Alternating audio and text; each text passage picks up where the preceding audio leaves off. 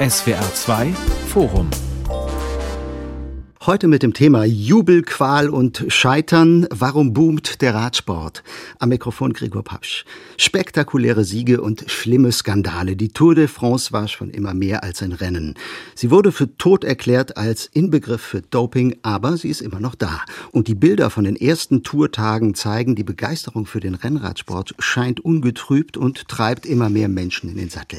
In Frankreich ist die Tour ein Heiligtum. Hierzulande wird sie immerhin täglich live übertragen sagen. Was macht sie so hartnäckig attraktiv? Wie ticken die Fans? Was für Menschen sind das, die das Rennrad irgendwann für sich entdecken und ihm dann verfallen? Die wenigsten sind ja Profis. Und ist das Rennradfahren wirklich eine Parabel aufs Leben, wie der Tübinger Schriftsteller Joachim Zelter meint? Darüber sprechen wir. Joachim Zelter ist hier heute bei uns, Rennradfahrer aus Leidenschaft. Er hat darüber einen Roman geschrieben, Im Feld, Roman einer Obsession. Ich begrüße Thomas Musch. Er ist Chefredakteur des Tourmagazins der größten Rennradzeitschrift in Europa. Und mit dabei ist Jürgen Löhle, Radsportjournalist. Viele Jahre lang hat er für die Stuttgarter Zeitung gearbeitet. Fürs Tourmagazin hat er die Kultfigur Brägel erfunden, von der er uns nachher natürlich auch noch erzählen wird. Herr Löhle, die Bilder von der Tour sind beeindruckend. Mehr Begeisterung geht eigentlich kaum. Unglaublich viele Fans auf den Straßen, als hätte es Doping und Corona nie gegeben. Überrascht Sie das? Nein, es überrascht mich nicht, weil die Tour es geschafft hat, ihr Produkt so zu glorifizieren, dass die Menschheit mehr oder weniger über den gesamten Planeten da in den Bann gezogen wird. Immer dann auch, wenn Menschen aus den Ländern dabei sind. Man hat gesehen, Lance Armstrong vor seiner Enttarnung hat ganz Amerika für den Radsport fasziniert, aber nicht bei dem Giro d'Italia oder bei der Vuelta, sondern eben bei der Tour. Und deswegen war mir klar, dass das Doping hat zum Beispiel auch eine sehr, sehr starke negative Reaktion in Deutschland gehabt, aber in den anderen Ländern nicht, besonders nicht in denen, die eine große Radsporttradition haben, wie Belgien, Spanien, Frankreich, Italien. Hier war es halt so, die Leute waren beleidigt, weil der Radsport ja erst 97 durch Jan Ulrich hier, die, durch dessen Toursieg, diese ganz große Popularität gekriegt hat. Vor genau 25 Jahren. Vor genau. 25 mhm. Jahren ziemlich genau. Am 14. Juli war die Etappe in Andorra. Und danach brach es dann aber auch genauso schnell wieder ab. Mhm. Und jetzt ist es wieder da, weil sich eben viele nicht mehr es gibt eine neue Generation Fans. Mhm. Sie brechen morgen selbst auf zur Tour, haben Sie mir gesagt. Äh, mhm. Was machen Sie da? Ja, ich werde jetzt morgen ins Elsass fahren, also in die Vogesen. Mhm und mir den Anstieg nach La Planche de Belleville anschauen. Das ist die erste schwere Etappe am Freitag mit einem Schlussanstieg, der bis zu 20 Prozent steil ist. Und weil die Tour natürlich die Tour ist und alles anders haben muss, hat man jetzt aus La Planche de Belleville La Super Planche de Belleville gemacht. Und oben noch kurz, wo eigentlich das Ziel wäre, geht nochmal rechts weg jetzt eine Rampe mit 24 Prozent. Und da kann ich mir ehrlich gesagt noch nicht so richtig vorstellen, wie man das überhaupt fahren kann. Ich werde es selber mal versuchen, aber ich denke, ich muss absteigen wie André Kreipel 19, 2019, der sein Rad dann hochgetragen hat, die letzten Meter. Und darüber werde ich was schreiben und dann ein paar Tage dabei sein in den Bergen jetzt. Na wunderbar. Zum Teufel mit der Flamme Rouge, unsere besten Geschichten von der Tour de France, heißt ihr äh, neues Buch zusammen mit dem Journalisten Carsten Miegels. Was wird die beste Geschichte der Tour 2022?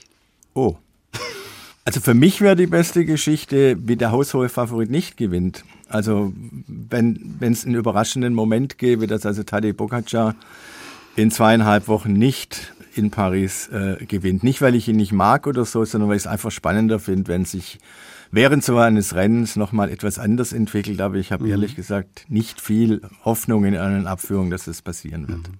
Herr Musche, die Tour hat begonnen und klar im aktuellen Tourmagazin dreht sich fast alles um das Event des Jahres. Das heißt, äh, mit der Tour de France lässt sich noch immer Auflage machen. Das ist auch nach all den Doping-Skandalen der letzten Jahre garantiert?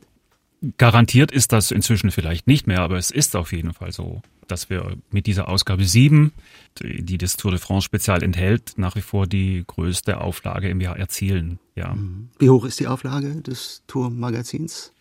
Also wir können davon äh, rund 70.000 Hefte im Monat verkaufen von dieser Ausgabe. Bei anderen ist es etwas weniger. Hm. Sie haben vielleicht so den besten Überblick, was so die gesamte Radsportszene angeht. Ne? Also sowohl die Profis als auch eben den großen Bereich der Hobbyfahrerinnen und äh, Fahrer. Wie ist Ihr Eindruck? Täusche ich mich oder sieht man seit einigen Jahren immer mehr Menschen auf Rennrädern durch die Gegend fahren? Ob es immer mehr sind, das ist sehr schwer zu beurteilen. Es gibt da wenig belastbares Zahlenmaterial. Aber mein Eindruck ist auch der, dass man mehr Menschen auf Rennrädern sieht, insbesondere auch mehr Frauen auf Rennrädern. Das mag vielleicht auch ein Metropolenthema sein. Wir beobachten das an unserem Redaktionsstandort in München zum Beispiel sehr deutlich, dass es dort viele Rennradfahrende Frauen gibt, viel mehr als früher. Auch viel mehr, die das mit, äh, mit anderen zusammentun, also mit anderen Frauen zusammen. Ich hoffe, ich trete niemandem zu nahe, wenn ich sage, dass Rennradfahrende Frauen über viele Jahre oft das Anhängsel der Rennradfahrenden Männer waren. Aber mhm äh, die Frauen haben den Sport für sich entdeckt äh, als, als dynamisch, als modern, als äh, zeitgemäß. Auch das Sportgerät ist zugänglicher geworden in den vergangenen Jahren und alles zusammen trägt dazu bei, dass nach unserer Beobachtung viel mehr Frauen Rennrad fahren als früher. Und es gibt dieses Jahr zum ersten Mal wieder eine Tour de France für Frauen. Den Wettbewerb in Frankreich gab ihn schon mal in den 80er Jahren, dann ist er aus mir nicht verständlichen Gründen ausgesetzt worden. Ne? Ja, es hat halt nicht so richtig gepasst. Also man hat immer versucht oder verschiedenes versucht, entweder das Rennen der Frauen an das der Männer anzuhängen oder es parallel laufen zu lassen. Dann war aber die Aufmerksamkeit sehr einseitig verteilt. Es ist auch keine gute Idee oder es ist vermessen, wenn man jetzt sagen würde, eine Tour de France der Frauen müsste auch über drei Wochen gehen und eine ähnlich schwere Strecke bewältigen, wie die Männer das tun. Mhm. Das tut die Tour de France der Frauen in diesem Jahr eben auch bewusst nicht. Gleichzeitig nutzt sie aber die Aufmerksamkeit, äh, die der Männer-Tour de France entgegengebracht wird und startet eben am letzten Tag der Männertour in Paris, um dann eine Woche lang Richtung Osten durch Frankreich zu fahren und eben dort anzukommen, wo der Kollege Jürgen Löhle diese Woche seine Geschichte schreiben wird, mhm. nämlich in der Superplanche de Belfi. Also auch diese Etappe wird in der, in der Frauentour de France vorkommen.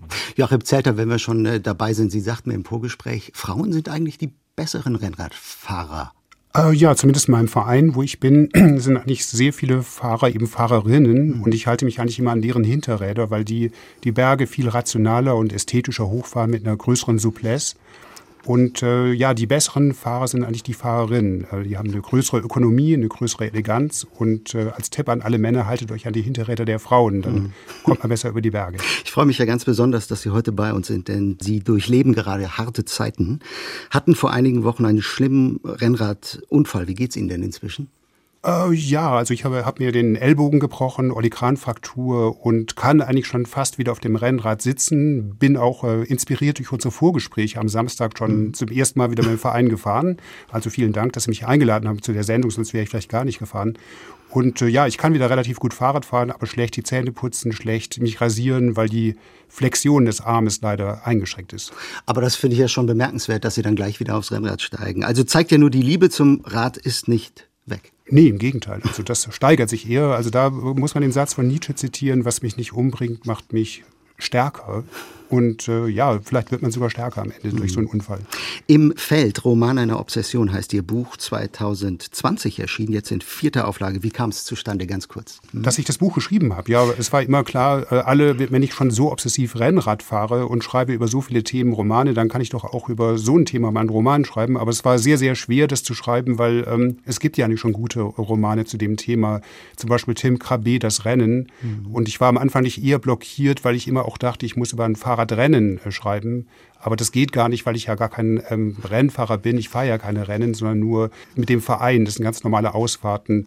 Und irgendwann habe ich dann das Format gefunden, dass eben der Ich-Erzähler sich einer Gruppe anschließt, einer Freizeitgruppe, die Fahrrad fährt. Und diese äh, Gruppe oder diese Ausfahrt äh, gerät dann völlig aus dem Ruder und wird unermesslich und geht am Ende über hunderte von Kilometern und tausende von Höhenmetern und erweist sich dann immer mehr als reinster Höllentrip. Und ja, das ist so die, die, Grundidee des Romans. Es ist wirklich lustig zu lesen, aber wirklich auch äh, tragisch, äh, das äh, so zu sehen. Man hat den Eindruck, wenn man über Radsport redet, dann redet man über einen Menschenschlag, der sich aufteilt in Sadisten und Masochisten und dazwischen gibt es eigentlich nichts anderes. Wobei ich bin eher der, der Masochist. Ich versuche eher zu leiden und würde niemals andere versuchen zu überreden, jetzt noch mehr zu fahren. Mhm. Äh, aber, aber ja, es gibt natürlich auch, äh, man denkt immer, also Landauer ist ja dieser äh, Anführer, der diese Gruppe führt oder beziehungsweise kapert und, und äh, ohne überhaupt mit den anderen Fahrern zu sprechen, wie weit diese Tour geht. Bei der Tour de France hat man ja wenigstens eine Ahnung, wie lang eine Etappe geht und kann es entsprechend planen. Mhm. Aber in diesem Roman wird es völlig kafkaesk, weil eigentlich nie klar ist, wie lang dauert eigentlich die Tour. Es werden immer noch neue Berge gefahren, neue äh, äh Schleifen gefahren und es nimmt einfach nie ein Ende. Und äh, ja, da gibt es bei uns auch im Verein Fahrer, die äh, es schaffen, immer wieder auch äh, einen zu überreden, doch noch diesen Berg zu machen mhm. und jenen Berg. Und äh, das hat mich dann auch dazu inspiriert, diesen Roman zu schreiben. Herr Löhle, Sie haben es gehört, äh, was Herr Zelter gesagt ja. hat. Schlimmer Sturz, trotzdem steigt er immer wieder aufs Rad. Das tun Sie auch, haben Sie eben gesagt, morgen bei der Tour. Warum tun Sie sich so einen gefährlichen Sport an? Ich finde nicht, dass er besonders gefährlich ist. Also wenn man ein paar Regeln einhält. Klar, mhm. die Abfahrten aber da fahre ich mittlerweile auch altersgerecht und ich gehöre sicherlich auch zu den eher zu den Masochisten wie den Sadisten. Wenn ich mir gerade das im Feld nochmal vor Augen führe, ich habe es gelesen, schon länger her, aber äh, ich wäre lang abgebogen bevor der Landauer mich über 350 oder noch mehr Kilometer und ich wäre auch die letzte Rampe nicht mehr mit ihm hochgefahren, die oben endet und wieder umgedreht hat. Aber ich habe da wirklich mitgelitten. Es ist schon viel sehr Wahres drin über die persönlichen Befindlichkeiten der Radfahrer. Aber ich tue mir es an, weil es mich entspannt Radfahren. Also mhm. ich kann tatsächlich auch entspannt Radfahren, nicht immer, weil sobald dann natürlich am Berg irgendjemand, dann, ja, sind Männer halt so, dann muss man gucken, dass man mitfahren kann. Aber das mit den Frauen, den Tipp werde ich aufnehmen, auf mhm. jeden Fall. Ja, und mit der Entspannung ist genau der Punkt, warum ich das eigentlich mache. Ich kann äh, nachts sehr schlecht schlafen. Als Auto hat man eigentlich immer Sorgen. Aber sobald ich dann im Peloton bin, so auf den ersten drei, vier Kilometern, sehe ich das ja am Pulsmesser, dass der quasi runtergeht der Puls erstmal. Es ist eine totale Tiefenentspannung und man gleitet dann so in einen Zustand der fast schon des Halbbewusstseins oder der angenehmen Bewusstlosigkeit. Und äh, für mich ist Radsport in erster Linie auch mal Entspannung und nicht die Tortur, wie ich das in dem Roman mhm. beschreibe. Herr Musch, ist sehr interessant. Sie fahren ja auch, ne? Sind Sie eher so der Typ Lonely Rider oder auch Teamfahrer, allein oder im Peloton? Beides, wobei aufgrund der zeitlichen Möglichkeiten das Alleinfahren schon deutlich im Vordergrund steht.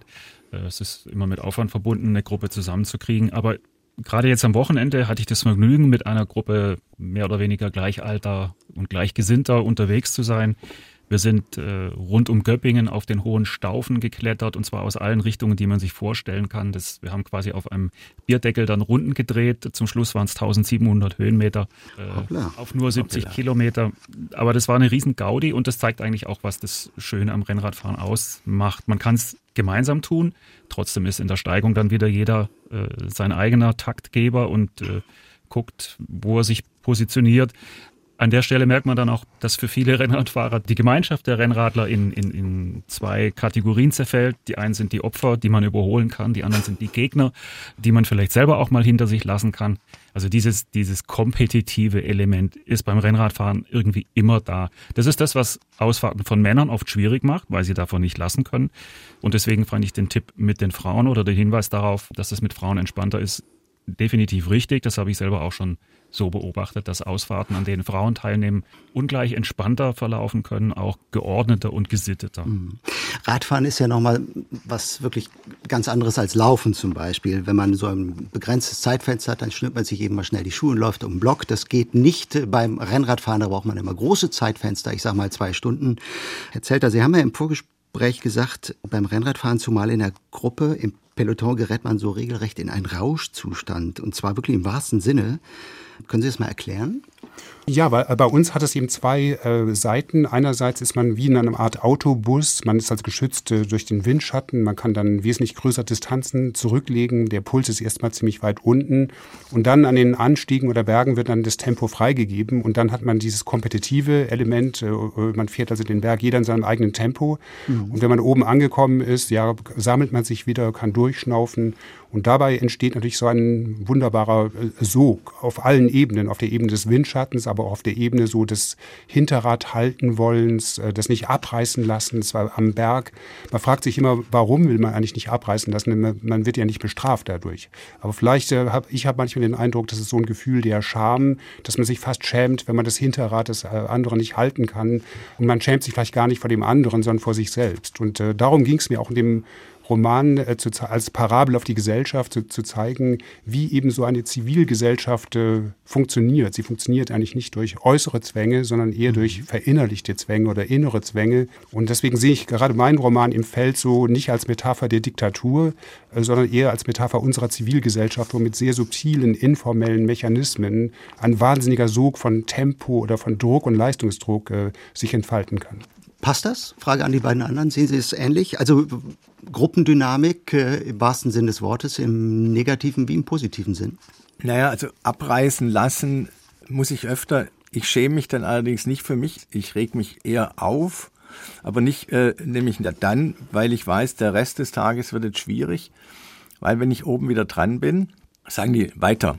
Also ich bin praktisch dann von dem Moment an, wo ich hinten rausfalle, bis zum Ende der Tour kann ich, glaube ich, nicht mehr in die Entspannung kommen, weil ich immer wieder versuchen kann, ranzufahren. Und das ist dann wen, äh, weniger ein Schamgefühl, als dass ich mich über mich selber ein bisschen ärgere und sage, Junge, komm jetzt, äh, äh, bleib dran. Das ist das eine. Und das andere, dass man natürlich sagt, also nicht lieber tot als Zweiter, das ist ein bisschen zu stark, aber dass man halt schon gerne eigentlich dabei bleiben möchte, auch um zu zeigen, ich lebe noch und ich bin noch da und äh, heute nicht, heute fahre ich mit. Ne? Mhm. Reden wir über die Tour de France in diesem Jahr. Für Rennradfans die entscheidenden drei Wochen im Jahr. Die Tour ist oft für tot erklärt worden, der Grund Doping ohne Ende. Wir haben es gehabt, äh, aber sie lebt weiter. Warum ist die Tour de France nicht nur in Frankreich so hartnäckig beliebt, Herr Musch? Was meinen Sie? Das ist fast die schwerste Frage, die man stellen kann. Ähm, in Frankreich hat es sicherlich damit zu tun mit der Geschichte. 100 äh, Fahrer haben sich mitten in der Nacht äh, auf ihren Rädern aufgemacht und sind raus ins Land gefahren. Da waren kaum Zuschauer, es gab auch kaum Medienbegleitung. Die Reporter, wenn es gab, sind mit dem Auto hinterhergefahren oder in den Zug gestiegen bis zum nächsten Zielort. Und das Ganze ist entstanden aus der Beschreibung der Journalisten über das, was sie glauben, was die Rennfahrer erlebt haben. Also so, so ein, ein, ja, eine Imagination und daraus ist ein Bild entstanden, äh, mhm. was die Tour de France ausmacht. Dieses Hinausfahren ins Land, äh, auch dieses Leiden. Wenn man weiß, dass die Tour de France in den ersten Jahren über mehr als, weit mehr als 5000 Kilometer führte, dass die Rennfahrer das aber im, im Rahmen von sechs oder sieben oder zehn Etappen absolvieren mussten, also deutlich mehr als 400, 500 Kilometer am Tag gefahren sind, nachts um zwei Uhr aufgestanden sind, dann kriegt man sehr schnell einen Eindruck, warum das auch gleich zur Tour der Leiden wurde, weil das unglaubliche Herausforderungen waren. Mhm. Ja, und wenn man da ergänzend sagen kann, diese Imagination wurde dann in Frankreich, es gab fast keinen Philosophen, keinen Denker der Zeit, der sich nicht über die Tour de France schriftlich geäußert hat. Eh, diese Helden eben, Helden der Landstraße, äh, diese Glorifizierung in den, in den Medien hat dazu geführt, dass wirklich ein Bild entstanden ist, dass äh, die Tour eines der größten Abenteuer der Zeit ist und eine der härtesten Herausforderungen. Und die Geschichten wurden auch konserviert, anders als beim Giro, die hat man vergessen. Aber man weiß heute noch, dass äh, Octave Lapis 1913 oben am Tourmalet den Leuten zugeschrien hat, ihr elenden Mörder, weil er sie über diesen äh, Schotterweg dort auf 2200 Meter hochgejagt haben, den man eigentlich kaum passieren konnte. Und diese Geschichten wurden jedes Jahr immer und immer wieder erzählt. Oder wie der Namen habe ich vergessen, seine Gabel äh, selber wieder zusammenschmieden musste, um weiterzufahren.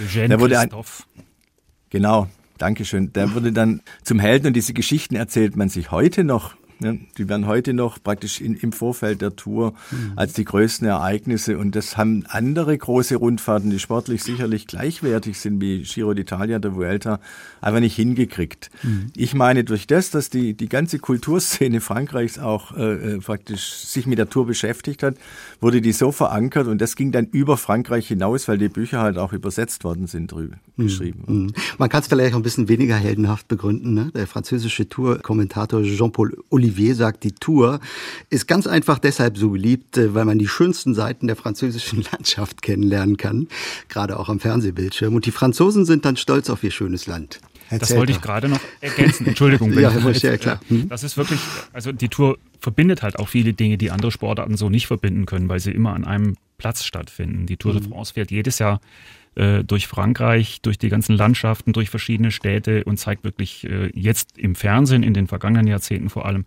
die schönen Seiten Frankreichs. Man mhm. kann nebenher übers Essen philosophieren, man kann äh, sich über alte Schlösser wundern oder staunen und all das macht die Tour eben zu einem Sportereignis, das es so in der Form ein zweites Mal gibt. Die Tour de France, äh, Herr Zelter, ein äh, einziger langer, großer äh, Tourismusfilm, Vive la France. In Deutschland wäre das nicht denkbar, oder?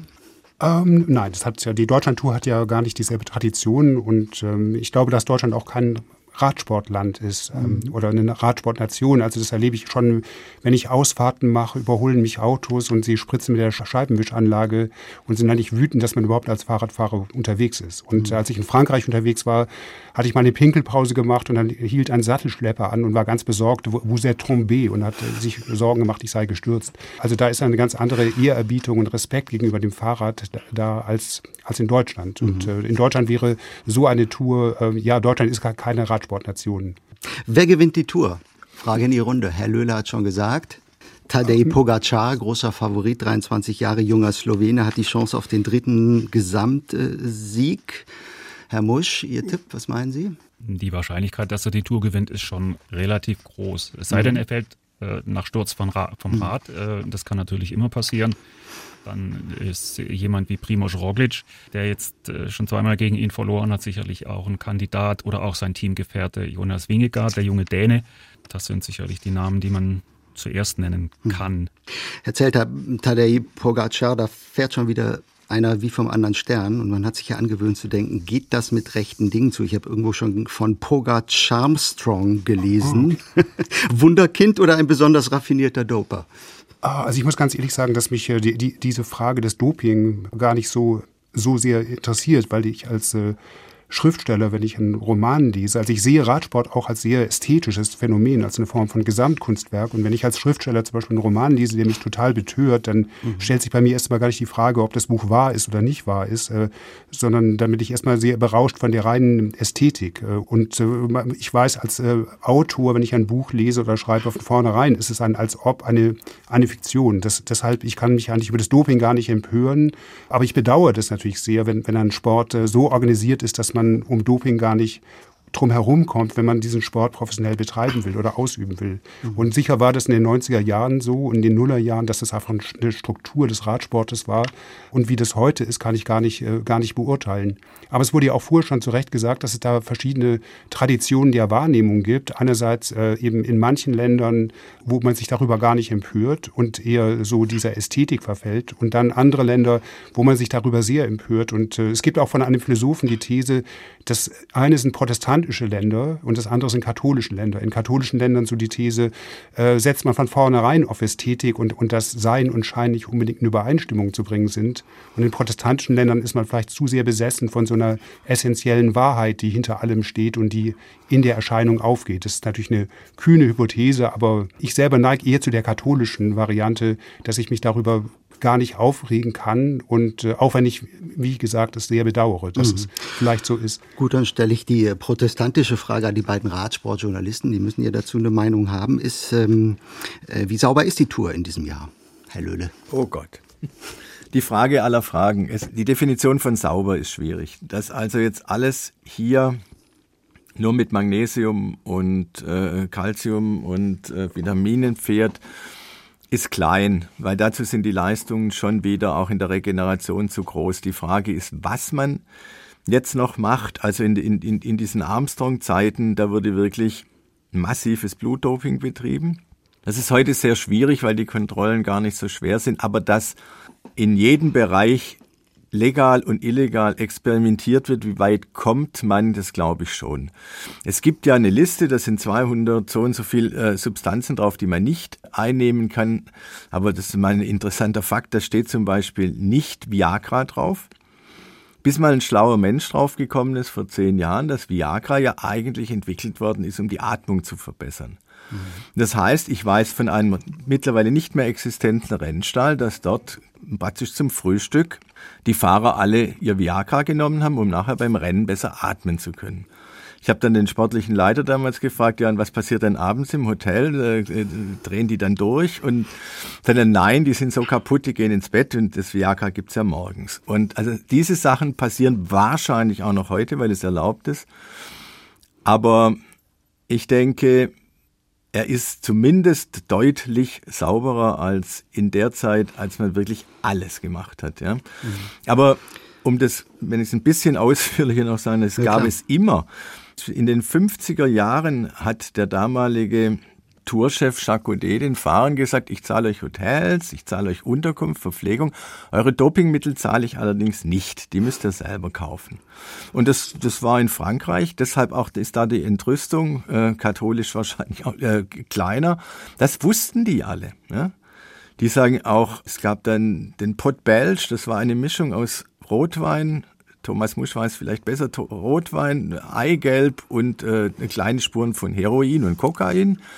Das wusste man, das haben die genommen. Ja? Mhm. Und ja, ja, ich glaube, wir können uns darauf einigen, eine Tour ohne Doping hat es wahrscheinlich nie gegeben, Herr Musch, oder? Ich meine, ich habe nur gestern, glaube ich, gelesen, bei der letztjährigen Tour wurde so schnell gefahren wie lange nicht. Kaum jemand redet von Betrug. Äh, die Frage ist, die man sich natürlich als Laie zumal hier in Deutschland vielleicht stellt, wie kann es sein, dass man nach all den Skandalen noch immer nicht wissen kann, ob der halbe Tross jetzt gedopt mitfährt oder nicht? Wissen kann man das natürlich nie, weil wir nicht in die Fahrer reingucken können und auch nicht in das Innerste der Teams. Aber es gibt eine ganze Menge Argumente, mit denen man schlüssig erklären kann, warum zum Beispiel das Feld der Tour de France heute schneller fährt als vor 10 oder 15 Jahren oder vor 25 und wir trotzdem sagen, die Tour ist heute sicherlich kein sauberes Sportereignis, aber sie ist, wie es der Jürgen Löhle auch gerade gesagt hat, sicherlich sauberer, deutlich sauberer als vor 25 Jahren. Da gibt's viele Gründe. Man kann über die Fahrräder sprechen, man kann nach wie vor über die Erkenntnisse der Trainingswissenschaft sprechen, die nie aufhört, äh, sich neue Ideen zu überlegen und neue Trainingsformen zu entwickeln. Äh, man kann darüber sprechen, man sieht es zum Beispiel auch, die Fahr das Fahrerfeld ist heute so dicht gepackt, wenn man die Chance hat, mal im Fernsehen zuzuschauen, aus der Hubschrauberperspektive, dann fahren die Fahrer ja wirklich äh, Schulter an Schulter und das Vorderrad zwischen den beiden Hinterrädern der Vorausfahrenden, das spart Kraft, das verbessert den Windschatten und wenn man sich im Vergleich dazu mal alte Aufnahmen anguckt von der Tour de mhm. France aus der Zeit von Merckx, dann ist da eine Wolke von Radfahrern irgendwo auf der Straße unterwegs, äh, mhm. die weit davon entfernt sind, so effizient Windschatten zu fahren, wie die Rennfahrer das heute tun. Mhm. Also, wie gesagt, es gibt ein paar gute Argumente, um zu begründen, warum die Tour heute schneller ist als vor einigen Jahren. Also wenn man die Bilder sieht, in der Tat, diese Luftaufnahmen, wenn sich da dieses äh, Peloton durch die französische Landschaft schiebt, da hat man wirklich das Gefühl, die fahren so eng beieinander, da ist gar kein Platz mehr für Stürze beispielsweise. Aber das haben wir ja gesehen, die gibt es nach wie vor natürlich auch noch bei der Tour de France. SWR 2, Sie hören das Forum Jubel, Qual und Scheitern. Warum boomt der Radsport? Mit dem Radsportjournalisten Jürgen Löhle, dem äh, Tour-Chefredakteur Thomas Musch und dem Schriftsteller Joachim Zelter. So, Herr Zelter, Sie haben zum Rennrad gefunden. Was glauben Sie, sind das für Menschen, äh, die da noch so alle sich für diesen Sport begeistern können? Was sind das für Menschen, die dem Rennrad verfallen? Oh, das ist sehr, sehr schwer zu sagen. Also zunächst sind es auch mal einfach nur körperliche Voraussetzungen, dass man günstige Hebel hat, eine gute Verteilung von Kraft und Gewicht. Äh, denn man braucht ja in der Frühphase, wenn man dem Radfahren anfängt, ja auch Erfolgserlebnisse. Sonst äh, wird man sich die Sache, wird man nie einer Sache verfallen, wenn man von Anfang an nur Qualen hatten, Misserfolge. Aber dann natürlich ab einer bestimmten Phase braucht man eine gewisse ja, Leidensfähigkeit, die Fähigkeit auch Schmerzen zu ertragen. Man sollte nicht zu viel Gewicht haben, ähm, das ist sehr wichtig. Aber kein Fahrer, so soweit ich das äh, kennengelernt habe, verfällt dem Radsport, weil irgendjemand ihm gesagt hat, es sei gesund oder der Arzt hat es empfohlen oder er muss unbedingt den Blutdruck runterbekommen. Sondern die Motivation ist eigentlich immer völlig intrinsisch und, und auch irrational. Denn, denn am Ende ist eigentlich der Zauber des Radsports völlig unbenennbar, jedenfalls für mich. Und könnte man diesen Zauber benennen, dann wäre es ja auch kein Zauber mehr. Wer kann denn den Zauber des Radsports beschreiben oder für sich selbst formulieren, Herr Muschelöhle? Also was mich immer wieder aufs Rad treibt, äh, ist die Aussicht auf durchaus auch ganz egoistisch äh, Zeit für mich zum mhm. Beispiel. Gut, das äh, könnten Sie auch beim Laufen haben. Ja, beim Laufen komme ich aber nicht so weit. Laufen ist auch grundsätzlich mhm. immer anstrengend. Also jeder Schritt beim Laufen ist für mich anstrengend. Äh, auf dem Rennrad kann ich halt auch mal gleiten und auch mal rollen und ich habe einen deutlich größeren Radius. Das heißt, ich sehe auch viel mehr. Ich kann auch in relativ kurzer Zeit, Sie haben vorhin davon gesprochen, dass das Zeitfenster ja doch mindestens zwei Stunden beansprucht. Mag sein, aber in diesen zwei Stunden kann ich wenn es gut geht, äh, eine gute 50 oder fast 60 Kilometer Runde fahren und die entsprechenden Landschaften sehen, genießen. Äh, ich sehe Leute am Straßenrand. Die Wahrnehmung ist da eine ganz andere. Das ist einfach viel ja, vielseitiger, vielfältiger. Und die Mischung aus Anstrengung und anstrengungslosem mhm. Rollen äh, und Fahren und die Dynamik, die damit verbunden ist, bergauf wie bergab, das sind die Aspekte, die mich zumindest immer wieder motivieren. Herr Löde, was sind das für Typen, so die Radfahrerinnen und die Rennradfahrer? Sie haben ja für das Tourmagazin, ich glaube vor 25 Jahren schon die Kultfigur de Brägel, der Brägel erfunden. 30 sogar. Oder 30, ja. ein Mensch, der äh, ihre Glosse im Tourmagazin prägt. Das ist so einer, der kommt ja schon sehr trendig daher, hat immer ein paar Pfunde zu viel und trinkt wahnsinnig gerne Hefeweizen. Äh, beschreiben Sie ihn mal und inwieweit äh, trifft er da so einen Nerv der Szene? Ja, äh, Herr Prägel ist eigentlich eine Mischfigur aus Menschen, mit denen ich Fahrrad fahre. Da ist alles dabei. Da ist der Trendsetter dabei, da ist der, der immer gewinnen will dabei, der, der ist der leicht Übergewichtige dabei, der tatsächlich Rad fährt, um, um das zu kontrollieren. Da ist der Wettkampftyp dabei und dann ist auch der Typ, äh, was Thomas Musch gerade gesagt hat, der dieses Gleiten und dieses, diese Mischung aus Anstrengung und Entspannung schätzt. Da gehöre ich auch dazu. Und daraus habe ich diese Figur gestrickt mit, mit all ihren Macken, die man halt so entwickelt auf dem Rennrad und äh, wie die sich verändern. Es fängt bei der Wade, rasiert man die Wade, rasiert man sie nicht. Welche Übersetzung fährt man? Macht man jeden Modetrend mit? Muss man jetzt, äh, um dabei zu sein, ein Rafa-Trikot haben oder darf man noch mit alten Profi-Trikots fahren und diese Geschichten. Und daraus habe ich diese Figur, der halt immer versucht, vorne dabei zu sein und manchmal gelingt sie, meistens aber dann doch eher nicht. Mhm. Und das sind halt die Marotten, wo sich dann, ich krieg, wenn ich Rückmeldungen kriege von Lesern, die sagen, ja, so ist es, ja, genau so ist es. Drei Mann am Berg rennen, ja, egal. Ja. Ich darf vielleicht noch hinzufügen, bei, bei mir ist es äh, ein Gefühl der der selbst vergessen hat. Man vergisst sich einfach selbst beim Fahrradfahren und das kann schon sehr viel wert sein. Und äh, ja, es ist dann auch das Surren der Räder, das Zusammenspiel von Mensch und Maschine, ähm, denn ähm, so ein Rennrad äh, gibt einem ja auch irgendwas, was man dann später wieder zurückzahlt. Und man weiß manchmal gar nicht, wer hier wen fährt, ob ich das Rennrad fahre oder das Rennrad mich fährt. Und äh, dass, da, dass man da einen Sport macht, wo man auch in der, immer in der Interaktion mit einer Maschine ist und gar nicht mehr unterscheiden kann, was ist eigentlich die Leistung des Rades und was ist meine Leistung, hat auch was Betörendes. Es gibt in der griechischen Mythologie ja das Bild des äh, Zentauren, ähm, das heißt oben Mensch, unten Pferd. Und das könnte man auch auf den Radsport übertragen, dass man manchmal gar nicht unterscheiden kann, wo hört der Mensch auf und wo, wo beginnt die Maschine oder, oder das Fahrrad. Und diese Einheit äh, von Mensch, Maschine und dieses Dahingleiten und vor allem diese Selbstvergessenheit äh, ist äh, etwas, was völlig betörend ist, denn im Alltag kann man sich meistens nicht so leicht selbst vergessen.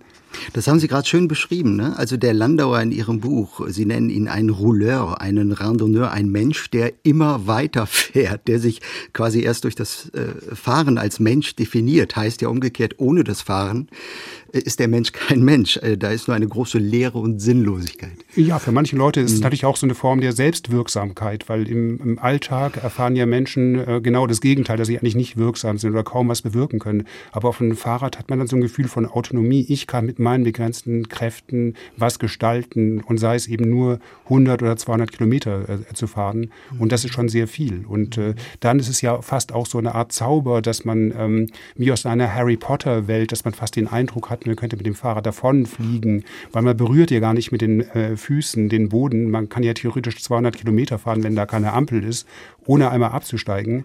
Und das ist ja eine Form von Fliegen für, für jedermann möglich. Und äh, das ist auch ein zauberhafter Aspekt des, des Radsportes. Ja, das finde ich wirklich einen schönen Aspekt. Also die, das Fahrrad als Ermöglicher. Ja, das Fahrrad kann ja eigentlich immer mehr und kann eigentlich theoretisch immer weiterfahren, als ich es kann. Insofern setzt es nie das Limit, sondern zeigt die Möglichkeiten auf. Ja, also meistens fährt das Fahrrad mich. Nach 100 Kilometern bin ich so müde, da macht der Rest nur noch das Fahrrad. Also ich dachte bei der Vorbereitung der Sendung, Radsport ist vergleichbar eigentlich nur mit Marathonläufern, oder? Also von den Marathonis sagt man ja, das sind die modernen Flagellanten des Sports, die, die Selbstkasteier, die Selbstquäler, die Sportmasochisten. Ähm, Jubel, Qual und Scheitern haben wir die Sendung genannt. Das Leiden äh, steht schon sehr im Vordergrund, oder, Herr Löhle? Nicht immer. Also ich meine, ich fahre zum Beispiel ganz gern mal auch nur eine Stunde. Mhm. Ja? Einfach um ein bisschen zu entspannen. Da kann, natürlich kann man auch eine Stunde leiden, aber dann ganz bewusst nicht. Aber dieses Leiden ist schon ein, auch für mich ein großer Antrieb zu fahren, vor allen Dingen der Moment, wenn man es dann geschafft hat und das Leiden dann nachlässt, ja, Schmerz lässt nach. Also das schönste Beispiel ist immer der Mont Ventoux. Da hat er 21 Kilometer mit 1700 Höhenmeter. Man weiß noch äh, ungefähr, man weiß ungefähr, wie lange es dauert. Es wird zwar jedes Jahr ein bisschen mehr, aber so ungefähr. Und dann stellt sich schon irgendwann mal, es tut weh. Und dann, aber irgendwann kommt so ein Moment, wo dieses Wehtun dann in, in, in, in eine, eine Trance ist zu viel, sonst fällt man um, aber in einen Zustand geht, wo man dann drauf hinfährt, wann ist der Punkt erreicht, wo es nachlässt. Und der ist dann schon meistens zwei, drei Kilometer vor, in dem Fall immer in dem Simpson Memorial erreicht, wenn man weiß, jetzt bin ich gleich oben, es ist nicht mehr weit, noch drei Kehren und dann bin ich oben. Und der Moment, wo man dann oben ist, das ist wirklich einer, der süchtig machen kann. Also man sucht nach Erfahrung, man sucht nach Erleuchtung, man fährt auch nach oben, wie Herr Löhle sagt. Herr Zelter, das nimmt ja fast schon religiöse Züge an, ne? das Hineinfahren in das Leiden, äh, dann den Tod toten Punkt hinter sich lassen. Herr Löder hat eben gesagt, schön, wenn man spürt, der Schmerz ist überwunden und dann quasi als neuer Mensch ins Ziel kommen. Man könnte, naja, bisschen übertrieben sagen, Passion und Ostern erleben im Peloton. Äh, ja, also wenn es sehr harte Touren sind, kann es so mhm. sein. Das ist dann das christliche Heilschema. Man, man, ist am Anfang in einem paradiesischen Urzustand, man geht freiwillig da heraus, dann kommt der Fall in das Leid und dann kommt quasi die Auferstehung in dem Leid. Äh, der Radsport hat durchaus solche Aspekte, wenn man eben wirklich ans Limit geht und solche Berge wie den Mont Ventoux fährt. Also wenn ich natürlich nur einen, einen Anstieg der Alp fahre, ist es dann nicht so schlimm. Und es gibt ja einen wunderbaren äh, Roman von Tim Krabbe, äh, Das Rennen. Und da wird eigentlich das sehr, sehr gut beschrieben, dass eben Radsport auch Schmerz ist und dass die Gangschaltung in diesem Roman nur eine fast nicht äh, legitime Art der Schmerzbekämpfung ist. Und der wahre Fahrer schaltet noch nicht mal in den kleinsten Gang, sondern hebt die sich quasi auf äh, für, äh, für den Beweis, dass man diese Gänge nicht braucht. Und man fährt dann halt in einer höheren Wattzahl hoch. Das beschreibt Tim Krabbe fulminant. Was und wenige Leute heute noch wissen, dass bei der Tour de France lange Schaltungen verboten waren, als die es schon gab. Und der damalige äh, Tourchef ja dann geschrieben hat in der L'Equipe, die damals, glaube ich, noch Lotto hieß, oder? Das sei was äh, für Schwächliche und Ältere, eine Schaltung, aber nicht für Tourprofis. Das heißt, die mussten damals noch, also Eingangmodelle fahren oder mit Zweigängen, wo man das Hinterrad drehen musste, als es bereits mechanische Schaltungen gab. Ne? Äh, ja, da bin ich ein Schwächling, weil ich schalte nicht mal runter, runter, bis kein Gang mehr übrig ist. Ich auch. ich sag nur, quäl dich, du Sau. Ne? Also legendärer Zuruf von Udo Bölz, glaube ich, war es, ja. äh, an seinen Teamkollegen Jan Ulrich. Besser lässt sich der Radsport zumindest bei den Profis vielleicht nicht zusammenfassen. Wir müssen, Herr Musch, über andere Entwicklungen, andere ja, Perspektiven noch reden. Was mir auffällt, man sieht äh, immer häufiger auch Senioren auf Rennrädern. Das ist eine Entwicklung, über die müssen wir auch noch reden, ne? Ich weiß gar nicht, ob das eine Entwicklung ist oder das Ergebnis äh, dessen, dass Radsport ein Sport fürs ganze Leben ist. Also wenn man einmal damit anfängt, äh, hört man, glaube ich, nie wieder damit auf. Ich kenne jedenfalls niemand, äh, der gesagt hat, ich fahre jetzt mal Rennrad und dann mache ich das zwei, drei Jahre und dann suche ich mir eine andere Sportart. Mhm. Was ich sagen will, äh, dass man heutzutage relativ viele, relativ alte Menschen äh, überwiegend Männer auf Rennrädern sieht, hat damit zu tun, dass sie es einfach so lange tun, wie sie es tun können. Äh, mhm. Und wer mit einer Tagesfreizeit unterwegs ist oder wie ich jetzt ab und zu auch mal am Vormittag äh, zwischen Homeoffice und Arbeitsplatz äh, pendelt, der sieht überwiegend äh, ältere Herren auf Rennrädern am mhm. Vormittag. Ist ja auch gut für die Knie, nicht wahr? Aber müssen wir ein bisschen doch über Klischees reden. Der schmale, harte Sattel ist äh, Gift für jeden Mann. Risiko der Impotenz überholt. oder das genaue Gegenteil? Was stimmt denn nun eigentlich?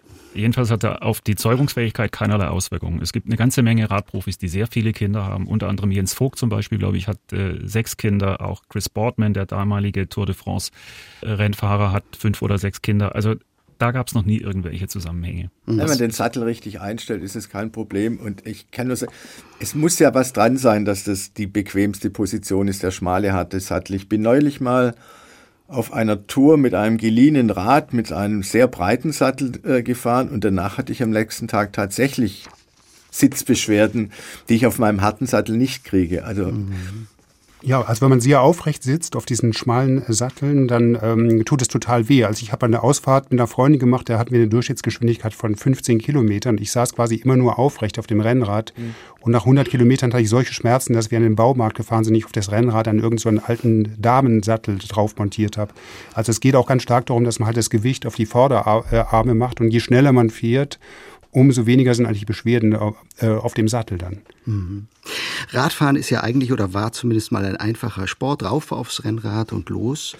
Wer heute losfährt, ist bestens equipped und braucht erstmal eine ganze Zeit lang, um sich einzukleiden. Räder kosten mitunter so viel wie ein neuer Kleinwagen. Das war nicht immer so. Lassen Sie uns darüber, wir haben noch knappe fünf Minuten zum Schluss sprechen, Herr Musch. Welche Entwicklung sehen Sie? Wird Rennradfahren zum Status?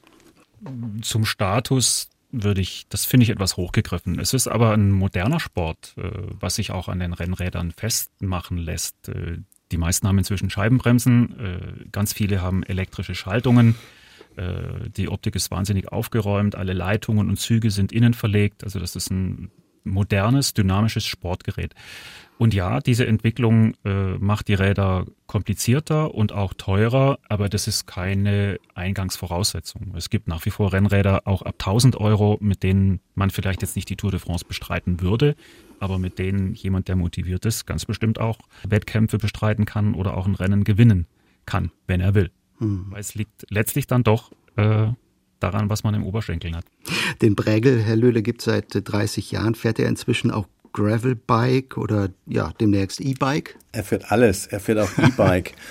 Mittlerweile das E-Bike, das ist eine interessante Entwicklung. Das kommt äh, gerade in der Rennradszene hatte das hat es immer noch bei gewissen Leuten äh, den Bäh-Faktor. Ja, das macht man nicht und ich ich bin der Motor, aber der Thomas Musch weiß das äh, besser als ich, aber es gibt eine Entwicklung, dass viele variieren, äh, die jetzt auch im Rennrad und das, dann wird es wirklich zum Statussymbol fast unsichtbar.